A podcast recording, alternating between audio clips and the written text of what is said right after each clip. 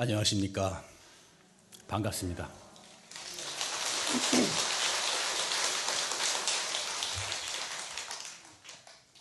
지난번 10월 달은 수계보패라 제가 안 나와서 두 달 만에 뵙게 돼서 반갑습니다.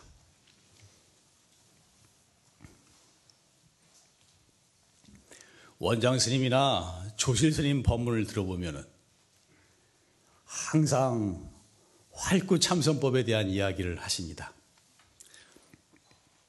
저도 오늘은 어, 참선 공부에 실제적으로 도움이 되는 이야기를 해볼까 이렇게 생각하고 있습니다. 그래서 오늘의 주제는 참선하는데 화두를 어디에다 둘 것인가 하는 문제를 집중적으로 말씀을 드리겠습니다. 우리가 화두를 공부하는 데 있어서 가장 기본 전제는 화두는 머리로 생각, 머리에다 두고 생각하면 안 된다는 것입니다. 우리가 보통 생각은 머리로 하니까 머리에다 두고 자꾸 생각을 하면 이 머리에 열이 올라요. 머리가 복잡해지고 머리에 열이 오릅니다. 머리에 생각을 많이 하게 되면 이게 이게 우리가 이 머리가 맑지를 못하고 병이 생기게 되는 거예요. 그래서 화두도 생각을 머리로 한다고 자꾸 머리에다 두고 화두를 하게 되면은 얼마 안 가서 몸에 병이 생기게 되는 것입니다. 화두 공부를 할 수가 없게 되는 것입니다. 그래서 참선을 하는데 화두 공부를 하는데 가장 기본적으로는 화두는 머리로 생각하면 안 된다. 머리에 두고선 화두를 들면 안 된다. 하는 것이 가장 큰 기본 전제인 것입니다. 그래서 머리에다 화두를 두면 안 된다 하는 그 전제 하에서 그러면 화두를 어디다 두고 공부를 해야 하는가 하는 데에 대해서 제가 그동안의 경험을 바탕으로 한 이게 분류를 해보니까 한 다섯 가지 정도 방법이 있는 것 같더라고요. 그래서 오늘 그것을 말씀을 드리겠습니다.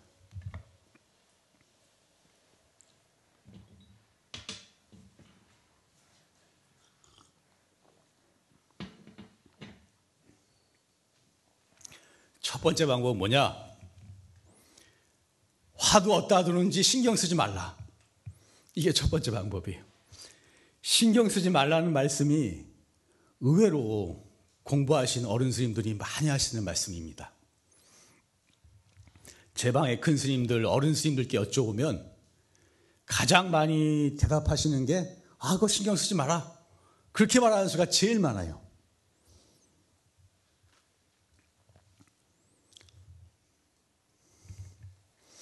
이게 그분들 말씀은 화두가 잘 되면, 화두가 깊어지면 호흡은 저절로 편안하게 된다.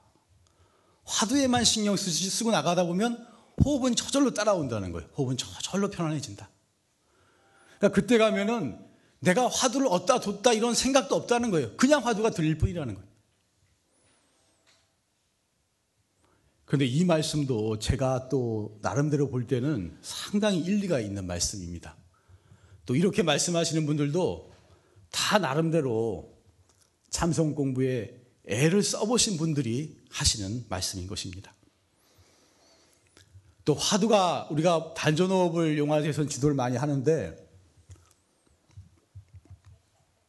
단전호흡이 완전히 숙달되지 않은 상태에서는 단전호흡을 하면서 화두를 하려 그러면 이게 이게 이게 헷갈려요. 이게 집중이 분산이 돼요. 잘 안 돼요. 그러니까 이것도 안 되고 저도 안 되기 때문에 다른 건 다 제쳐놓고 화두에만 집중을 하라 하는 말씀인 것입니다. 몇 년 전에 제 방에 몇십 년간 참선을 하신 선원장 스님들이 강화선이라는 참선 교재를 내셨는데 거기에도 봐도 특별히 호흡에 신경 쓰지 말고 화두에만 집중하라 이렇게 가르치시고 계십니다. 또 이게 이제 오늘 좀 스님들 실명이 좀 많이 나오는데 아 고운사 고운사 조실 스님이시죠. 큰 스님이시죠. 근일 스님 근일 큰 스님께서는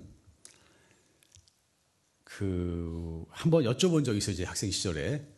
스님 화두 드실 때 화두를 어디다 들고 공부를 하십니까? 이렇게 여쭤봤던 기억이 있는데 그 스님 말씀으로서는 화두가 들리기 시작하면 화두가 어디 있는지도 모른다는 거예요.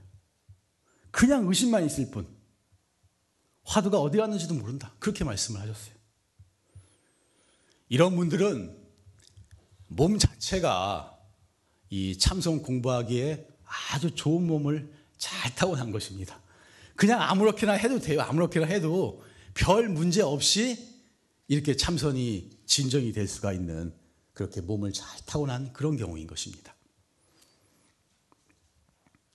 근데 반면에 또 제가 아는 스님 중에 어 20, 한 25년 정도를 선방에서 참선 공부를 열심히 했어요. 열심히 했는데 그분도 이제 그런 거 화두에 대해서 두지 신경 안 쓰고 그냥 했다 그러거든요. 그냥 했는데 잘 됐대요. 잘 됐는데 20년이 지나가지고 상기병을 얻었어요. 갑자기 상기가 올라와가지고. 그래서 공부를 완전히 중단하고 크게 장애를 얻고 완전히 공부를 하지 못하는 상태까지 이르렀는데 또 그런 거를 보니까 볼 때는 무조건 또 그냥 어디다 두는지 신경 쓰지 말고 하라 이렇게 권유하기도 어려운 면도 있지 않은가 하는 생각도 또 하게 되는 것입니다.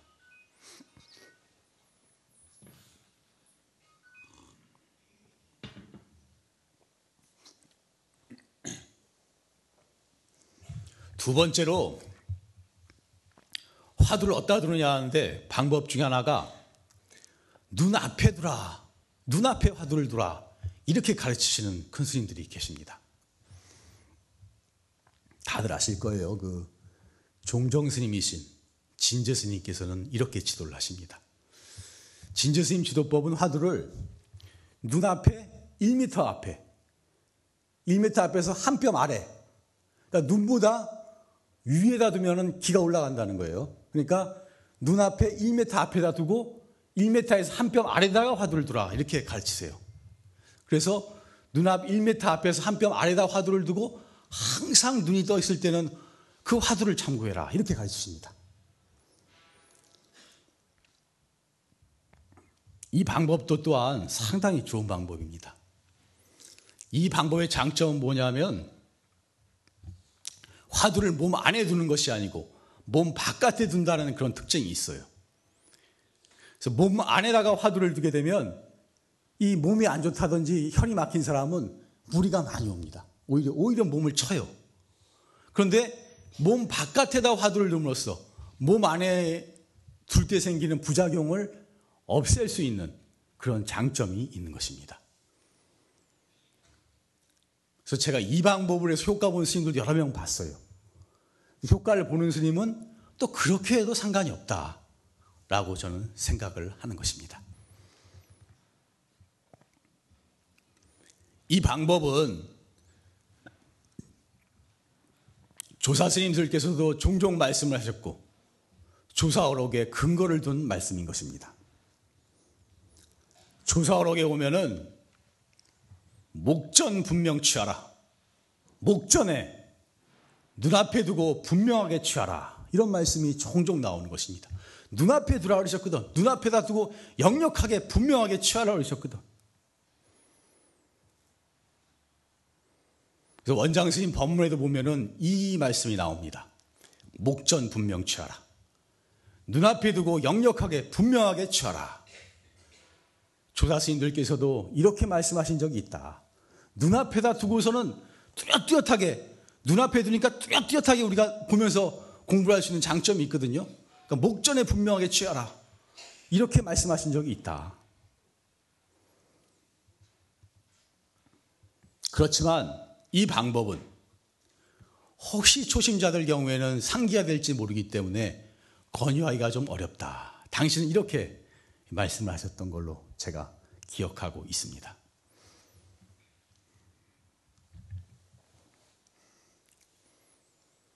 그리고 이제 세 번째 방법이 뭐냐? 세 번째 화두를 두는 방법이 뭐냐면 손바닥이나 손가락 끝에다가 두는 방법이 있습니다. 손, 손바닥이면 여기 노궁혈, 손바닥 중앙이에요. 여기 혈자리거든요. 여기, 여기. 손바닥이나 아니면 손가락 끝에다가 의식을 거기다 두고 화두를 거기다 두고 참고하는 것입니다. 이 방법도 상당히 좋은 방법이에요. 특히 이 방법은 어떤 사람이 써야 되냐면은 단전에 화두를 두기 어려운 사람들이 있어요. 이게 다 단전에 둘 수 있으면 참 얼마나 좋겠어요. 간단하지. 근데 사람이 다 체질이 달라요. 단전에 화두를 못 두는 사람들이 있어요. 단전에 화두를 두면 오히려 기가 올라옵니다. 혈이 막혀가지고 몸을 칩니다. 그러니까 이럴 경우에 어디다가 화두를 두느냐 하면 그 방법 중에 하나가 손바닥이나 손가락에 화두를 끝에다가 화두를 두는 거예요. 의식을 거기다 집중하는 거예요. 그래서 이렇게 상기 시 체질이 심한 사람의 경우에는 손바닥이나 손가락에 화두를 놓고 공부를 해보시라 하는 말씀을 드립니다. 제가 아는 사람 중에서는 이 손가락 끝에다가 의식을 둠으로써 그걸 10년 이상을 수련을 했어요. 그래서 이 온몸의 혈이 다 뚫리고 굉장히 큰 힘을 얻은 사람을 제가 본 적이 있습니다. 그래서 제가 그분을 보면서 야, 이 방법도 정말 꾸준히만 노력을 한다면 굉장히 큰 힘을 얻을 수 있는 좋은 방법이구나 하는 것을 느끼게 되었습니다.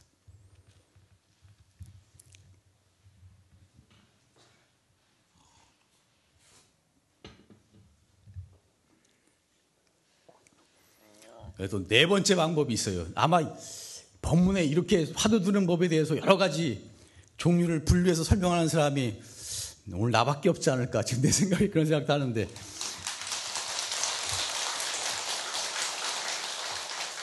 제가 이렇게 그냥 여러 가지 방법에 대해서 알게 된 것은 제가 어려서 참선법을 만났고 나름대로 화두 들면서 차이가 참 많아가지고 이것을 극복하기 위해서 많은 분들 많은 큰 스님들하고 대화를 나누면서 아 이런 방법이 있구나 하는 걸 하나를 아는 거예요.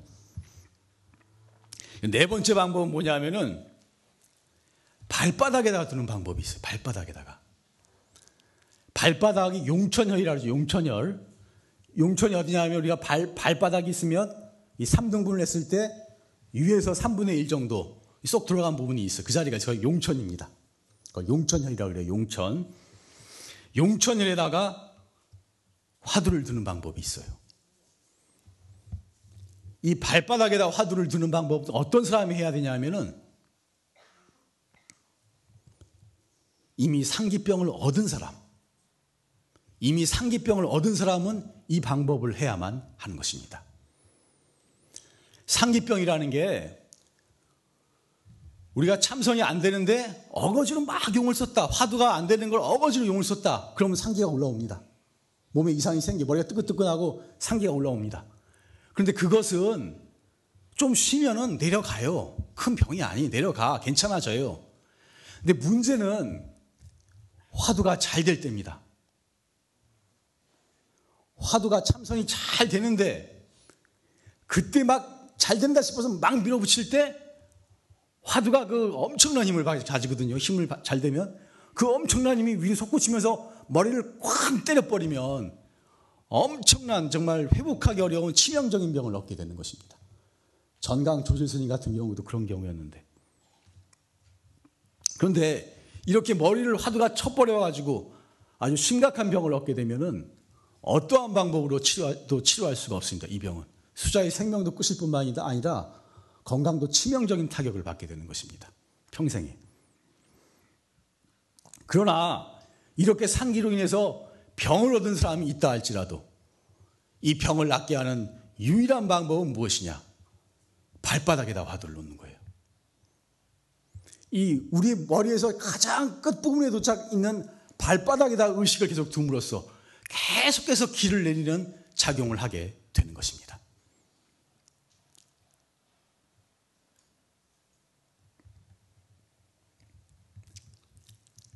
일본 임재종에서 백은선사라는 큰 스님이 계셨어요. 백은선사. 이 백은선사는 굉장히 유명한 분입니다. 이 백은 선사께서 젊어서 20대 때 참선 공부하느라 하느라 굉장히 애를 많이 썼어요. 각고의 노력을 했습니다. 각고의 노력을 했지만 결과는 뭐냐? 선병을 얻었어요. 우리가 말하는 상기병을 얻었어요. 그래서 증상이 어떠냐면 머리가 불처럼 뜨겁고 이게 머리에 열이 올라온 거지. 머리가 불처럼 뜨겁고 허리와 다리는 쇠처럼 차갑고 허리라든지 다리, 손다리는 쇠처럼 차가워요. 이쪽으로 열이 몰리니까 몸 다른 부분은 차가워지는 것입니다. 수승화강이 안 되는 거죠. 물 기운은 위로, 시원한 기운은 위로 올라오고 뜨거운 기운은 아래로 내려가야 되는데 거꾸로 된 거예요. 두 눈에 항상 눈물이, 눈물이 나고 귀에는 항상 이명이 들리고 귀에 이 상기병을 얻으면 귀에 항상 이명이 들린대요. 이명이 들리고 물만 먹어도 체해요. 계속 소화가 안 되고 체합니다. 이런 심각한 병을 얻었어요. 백은서사께서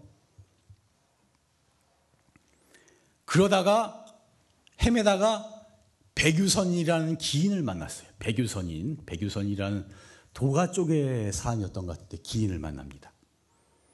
그래서 그 백유선이로부터 연수법이라든가 내관법이라는 수련법을 전수를 받습니다. 그래서 그 수련법을 10년을 10년을 넘게 수련을 해서 건강을 완전히 회복해요. 상기병도 완전히 낫고 돌아가실 때까지 엄청나게 건강했대요. 그래서 당신은 그 도움에 너무나 큰 도움을 받아서 여러 차례 크게 깨닫게 되었다. 그렇게 말씀을 하고 계신 것입니다.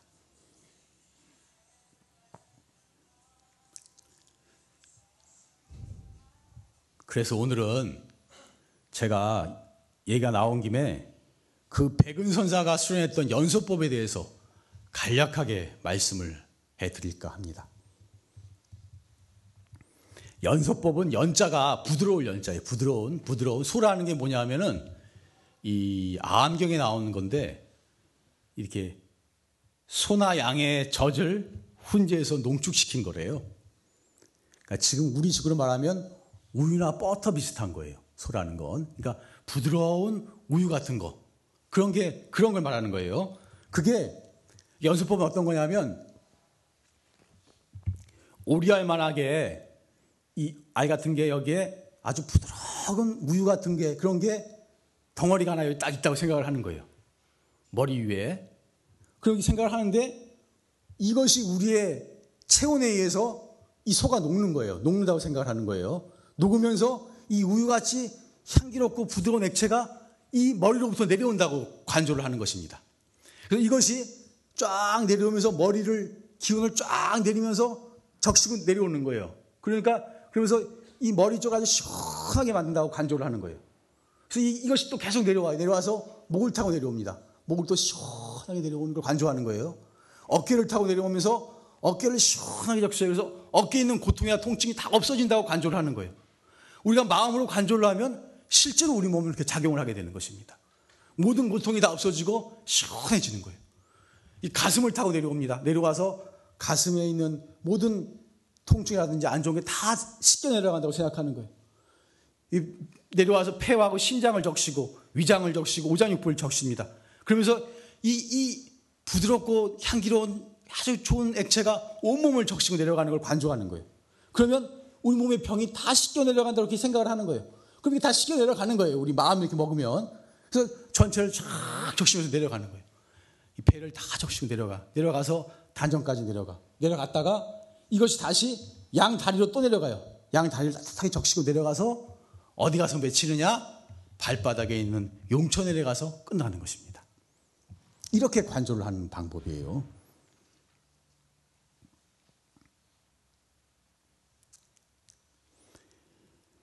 우리 마음의 힘이라는 게 엄청나게 크기 때문에 우리가 마음으로 실제로 그렇다고 간절을 하게 되면 정말로 우리 몸은 그러한 작용이 일어나게 되는 것입니다.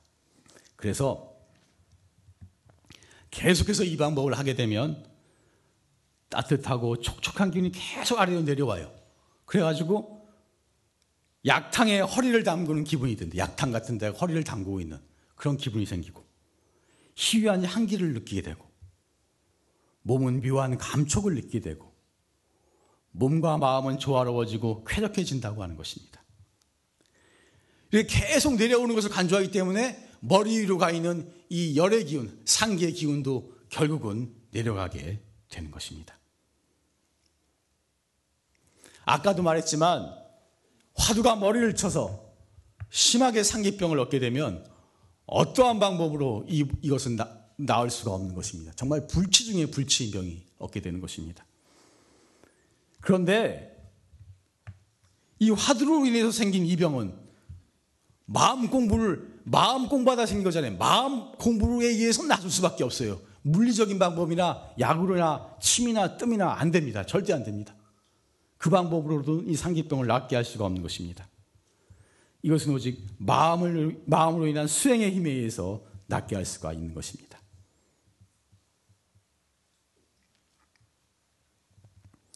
양평에 상원사라는 절이 있는데 상원사에 의정 스님이 선원장 스님으로 계세요. 오늘 실명을 많이 거론하는데 그 의정 스님께서 이 젊었을 때 우리 용화사에서 공부를 많이 하셨어요. 많이 하시고 나름대로 엄청나게 애를 많이 썼어요. 이게 젊어서 애를 많이 쓰다 보니까 또 상기병이 걸렸어. 화두가 너무 잘 돼서 이대로 가면 이제 공부가 결판 날 거라고 생각하고 20대 때 막 밀어붙였는데 화두가 머리를 쳐버렸어요. 그래서 아주 심한 상기병을 얻었습니다. 공부도 중단이 되고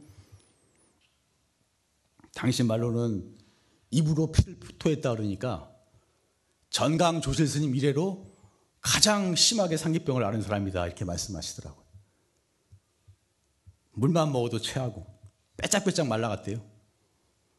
그러다가 이, 이 백은선사 이야기를 알게 된 거예요.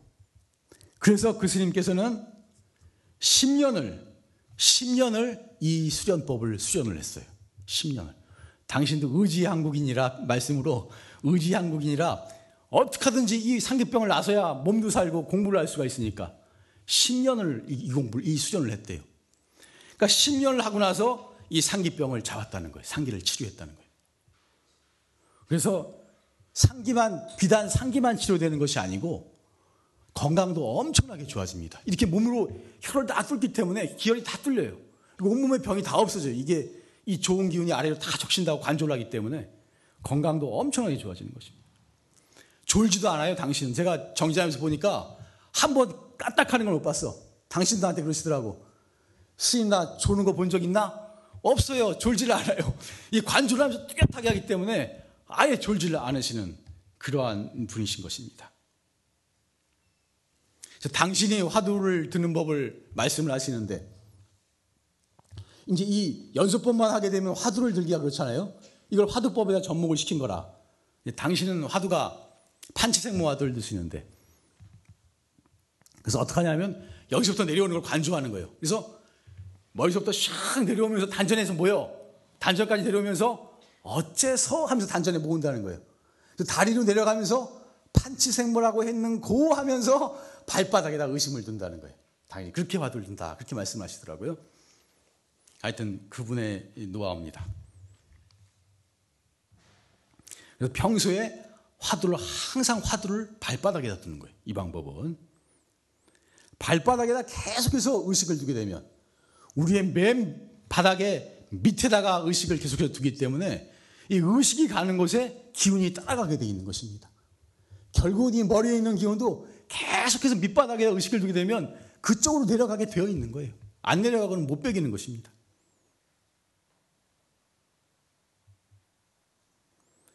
저 제가 볼 때는 이 발바닥에다 화두를 두는 방법도 대단히 좋은 방법이라고 저는 생각합니다. 전 개인적으로는 단전에 두는 것이 제일 좋고 그 다음이 발바닥에 두는 게 아닌가 저 그렇게 생각하고 있는데 발바닥에다 화두를 두는 방법도 대단히 좋은 방법입니다. 꾸준히만 할 수 있으면 특히 발바닥에 두는 것은 어, 걸을 때 좋아요. 걸을 때. 여러분 걸을 때 발바닥에다 의식을 두고 발바닥에다 화두를 두고 한번 가보세요. 상당히 도움이 됩니다. 화두 들기가 참 발바닥하고 지면이 부딪히기 때문에 그 발바닥에다 화두를 들으면서 걸으면 걸을 때는 상당히 화두 드는데 도움이 돼요. 마음을 안정시키고. 그러니까 한번 걸을 때 발바닥에다 두는 것을 한번 연습을 해보시라. 오히려 도움이 많이 될 것입니다. 특히 상기병이 심하게 들려서 고생하는 사람들, 화두도 포기하고 인생도 거의 포기할 지경에 놓인 분들은 절대로 포기하지 마시고 그것을 치유하는 유일한 방법이 이런 방법이 있으니까 반드시 이 방법을 연습해 보시기를 권유를 드리는 것입니다.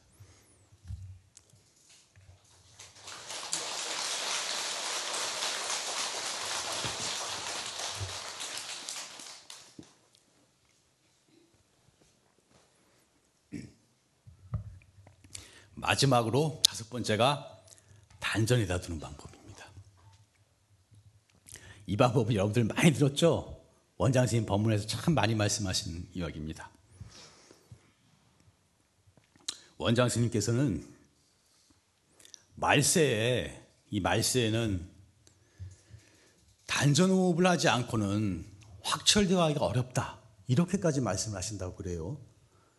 당신은 이 단전호흡에 의해서 굉장히 큰 도움을 얻으셨고 거의 공부에 많은 효과를 보신 걸로 제가 알고 있습니다. 그래서 이 방법을 굉장히 많이 강조를 하십니다. 근데 제가 해보니까 단전호흡을 해보니까 이게 참선하면서 단전호흡 하려고 그러면 처음엔 잘 안 돼요. 그래서 단전호흡만 따로 좀 익혀야 돼요. 이게 숙달이 되도록 이게 숙달이 안 된 상태에서 자꾸 그냥 같이 하려고 그러면 잘 안 돼요. 그래서 단전 호흡만 좀 화두는 좀 제쳐놓고 단전 호흡만 따로 좀 많이 익혀야 돼. 연습을 많이 해야 돼요. 근데 이 단전 호흡에 있어서 가장 중요한 것은 자연스럽게 해야 한다는 것입니다. 무리가 되면 절대 안 돼요. 호흡은 무리가 되면 안 하니만 못한 것입니다. 차라리 단전호흡이 조금이라도 무리가 생긴다 싶으면 하지 마세요. 안 하는 것이 훨씬 더 잘하는 것입니다. 이게 단전호흡 하다가 무리가 생기면 기체가 돼요. 기가 체하기 때문에 이 막혀서 평생 고생해요. 평생 고질병을 얻습니다. 제가 아는 어떤 스님은 원장 스님 단전호흡법 있잖아요. 그걸 그대로 따라했어요. 이거 원장 스님을 철저하게 믿으니까 그대로 따라해서 했는데 나중에는 숨을 쉴 수도 없고 내쉴 수도 없고 뱉을 수도 없고 어떻게 할 수 없는 상황까지 이루어가지고 결국 병원 응급실에 실려갔어요. 그래서 결국 그 포기했는데 아니 무리가 되면 절대로 하면 안 돼요. 원장 스님이 선지식이면 틀림없지만 그 방법이 자기한테 조금이라도 무리가 된다면 이 호흡법은 하지 말아야 하는 것입니다. 그래서 제가 진짜 강조하는 것은 자연스럽지 못하면 탈이 나게 되는 것이고 자연스럽지 못한 것은 오래 갈 수가 없는 것입니다. 한번 따라해 봅시다. 자연스럽지 못한 것은 나게 된다. 자연스럽지 못한 것은 오래가지 못한다. 그래서 제가 강조하고 싶은 것은 자연스러운 자신만의 호흡을 익혀야 한다는 것입니다. 이게 지금 들이마실 때 몇 초를 들이마시고 멈출 때 몇 초를 멈추고 내쉴 때 몇 초를 내쉬어라. 이거는 틀린 말이에요. 이거는 모든 사람한테 적용될 수가 없는 거예요. 왜냐하면 사람마다 호흡이 다 달라요. 사람마다 자기한테 가장 자연스러운 호흡의 길이가 다 달라요. 지금 상태에 따라서. 그러니까 어디 원장 선생님이 몇 초 들이마시고 몇 초 멈추고 몇 초 몇시다 그거 그대로 따라하면 안 되는 거예요. 솔직히 제가 죄송한 말씀이지만 그렇게 해서는 안 되고 자기에게 맞는 자연스러운 호흡을 익히도록 노력을 해야 되는 거예요. 여기에 단전 호흡의 비결이 있는 것입니다. 따라해 봅시다. 호흡에 조금이라도 무리가 있으면 이는 아나니만 못하다. 지극히 자연스러운 자신만의 호흡을 익혀야 한다. 여기서 내가 단전 호흡하는데 여러분께 한 가지 그 팁을 하나 드리면 호흡할 때 들이마시는 숨이 좀 더 길어야 하는 것입니다. 이 화두할 때 이목 고 하고 내쉬면서 이목 고 하잖아요. 이목 고 하면서 내쉬면서 길게 자꾸 빼게 되면 들이마시는 기보다 내 빠지는 기운이 더 많아요. 그래서 그렇게 화두를 한 시간쯤 하고 나면 온몸의 기가 다 빠져요. 이 몸 다 망하 는 거라. 그러니까 이목고 한다고 길게 빼면 안 돼. 너무 길게 빼면 안 돼. 뭔가 들이마시는 게 조금은 더 길어야 돼요. 그래서 몸에 쌓이는 기운이 있는 것입니다. 이게 지금 이 지금 단전호흡 하면서 사람들이 자꾸 차고 하는 것 중에 하나가 이목 고 하면서 길게 내빼니까 그때 화두를 숨을 길게 내쉰단 말이에요. 자꾸. 근데 들이마시는 것보다 내쉬는 게 길어지면은 빠지는 기운이 더 많아요. 그래서 이거 하게 되면 몸의 기가 다 빠집니다. 절대 안 돼. 이건 원장 선생님 법문에 없는 말씀인데 제가 팁을 드리자면 들이마시는 게 조금이라도 더 길어야 된다.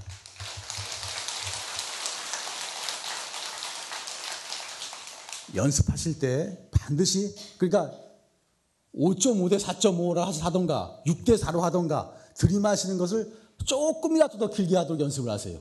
그렇게 하다 보면 하면 할수록 몸에 기운이 충만해지게 되는 것입니다. 거꾸로 들이마시는데 4초 한 내뿜는데 6초 한다. 그러면 갈수록 하면 할수록 몸에 기운이 다 빠지게 되는 거예요. 경험해 보세요. 틀림없습니다.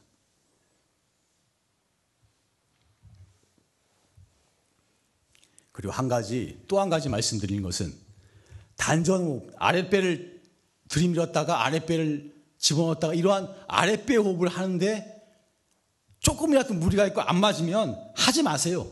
제 말은 하지 마라. 안 해도 돼 그거는. 그건 중요한 게 아니라 그냥 자연스럽게 우리 평소 호흡하세요.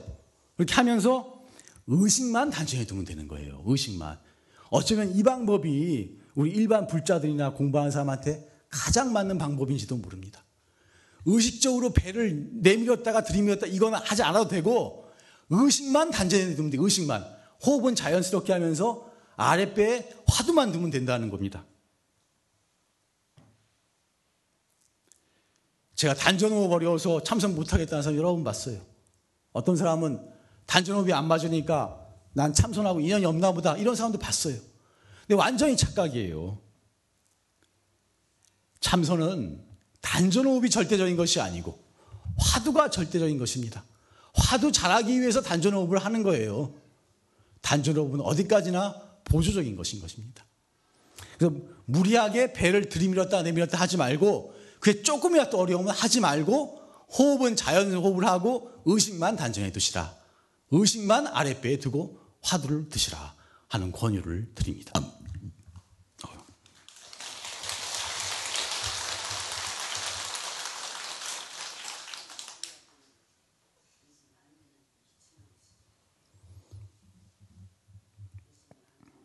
단전은 우주의 길을 모으는 그릇인 것입니다. 여기가 우주의 길을 모으는 그릇이에요, 단전이. 그래서 이, 이것이 우주의 비밀이에요. 나중에 만약에 단전 고수가 되게 되면 이 아랫배만이 아니고 온몸 전체가 다 단전이 될 수가 있는 것입니다. 그리고 단전호흡을 하다 보면 건강에도 크게 도움이 되고 머리도 수승하강이 잘 돼서 시원해지게 되는 것입니다. 머리는 자꾸 따질라 그래요. 뭔가 왜 그랬을까 따질라 그러는데 이 단전은 따지지 않게 되는 것입니다. 화두는 따지는 것이 아니거든. 그냥 모를 뿐인 것이거든. 오직 모르는 게 전부고 오직 모를 뿐이에요. 모르는 마음이 전부인 것입니다. 그래서 제가 오늘 다섯 가지 화두 놓는 법에 대해서 말씀을 드렸는데 가장 좋은 방법은 뭐니 뭐니 해도 단전에 들 수 있으면 가장 좋은 방법인 것입니다. 만약에 아랫배를 들이 밀고 집어넣고 이 방법이 조금이라도 힘들면 하지 마시고 의식만 단정해 두시고 그렇게 공부해 나가시기를 권유를 드립니다.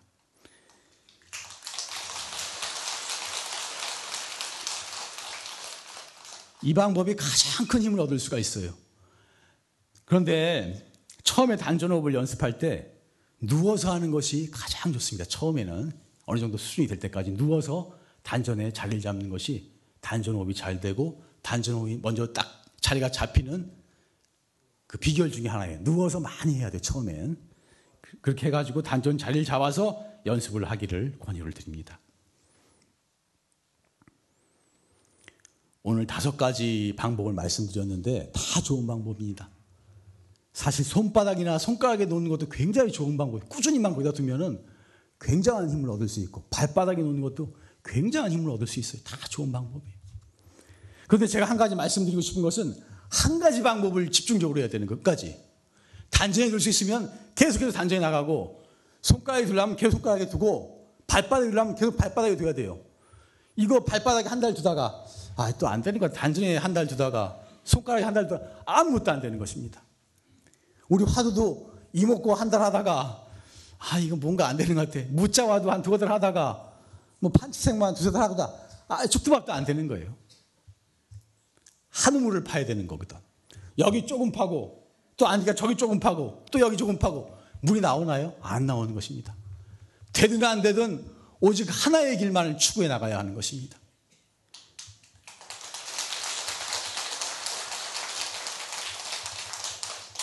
이 공부법도 여러분이 어느 한 군데만 자신에게 맞는 방법 맞다고 생각되면 그거 한 가지만을 꾸준히 몇 년이고 5년이고 10년이고 하시면 굉장히 큰 힘을 얻을 수가 있는 것입니다. 반드시 효과가 있는 것이니까 한 가지를 잘 선택을 해서 꾸준히 꾸준히 한 우물을 파서 공부를 하시기 바랍니다. 그래서 다들 공부에 큰 힘을 얻어서 확철대오한 대선지기 치료하시기를 기원하면서 마치겠습니다.